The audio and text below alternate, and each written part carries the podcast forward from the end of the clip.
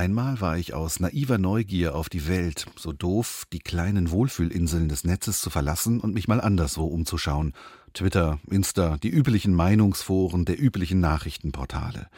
Schnell überschwemmte mich die übliche Woge des Hasses, in der man nur absaufen kann, wenn man sich nicht ganz schnell am eigenen Schopfe da wieder herauszieht.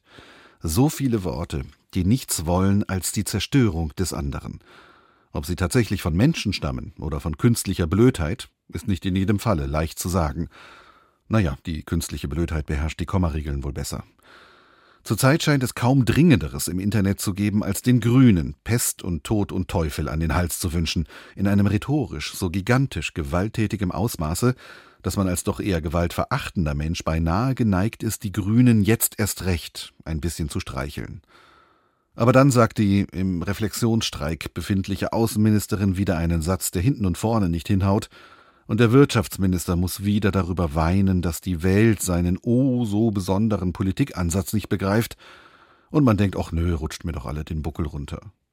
Rutscht mir doch den Buckel runter. Das ist ja genau das, was uns Robert Habeck gerade mitteilt, nur eben etwas anders formuliert. Er ist immerhin der etwas andere Politiker. Seinen Staatssekretär Greichen hat er vom letztlich doch unausweichlichen Rauschmiss mit der Phrase zu schützen versucht, er habe einen Fehler gemacht, im Vertrauen darauf, dass gegen einen Fehler niemand etwas Ernsthaftes einzuwenden hat. Fehler sind menschlich, nicht wahr? Jeder macht mal Fehler. Und ist der Fehler nicht sogar in den Rang einer intellektuellen Hochleistung gerückt, seit es die Fehlerkultur gibt? Zerknirscht sagt Habeck nun, nachdem er ihn doch entlassen musste, Greichen habe einen Fehler zu viel gemacht. Nur, wie hat man sich bitte das Zustandekommen dieser Fehler vorzustellen? Herr Greichen versucht mit aller Macht beim Stellenbesetzungsverfahren den Kandidaten durchzusetzen, der am wenigsten mit ihm verbandelt ist, hebt dann aber an der falschen Stelle den Arm und auf einmal, so ein Mist, ist sein Trauzeuge Chef der staatlichen Energieagentur? Herr Greichen will seiner Schwester zum Geburtstag nur einen Blumenstrauß schenken, aber weil sein Navi ausgefallen ist, verirrt er sich auf dem Weg in den Blumenladen ins Projektförderungsbüro des Ministeriums und unterschreibt versehentlich einen Förderantrag, der einer Umweltschutzorganisation 600.000 Euro einbringt, in deren Vorstand seine Schwester sitzt. Schlimm, was einem auch mit bestem Willen so passieren kann im Alltag. Da bleibt man wirklich lieber im Bett.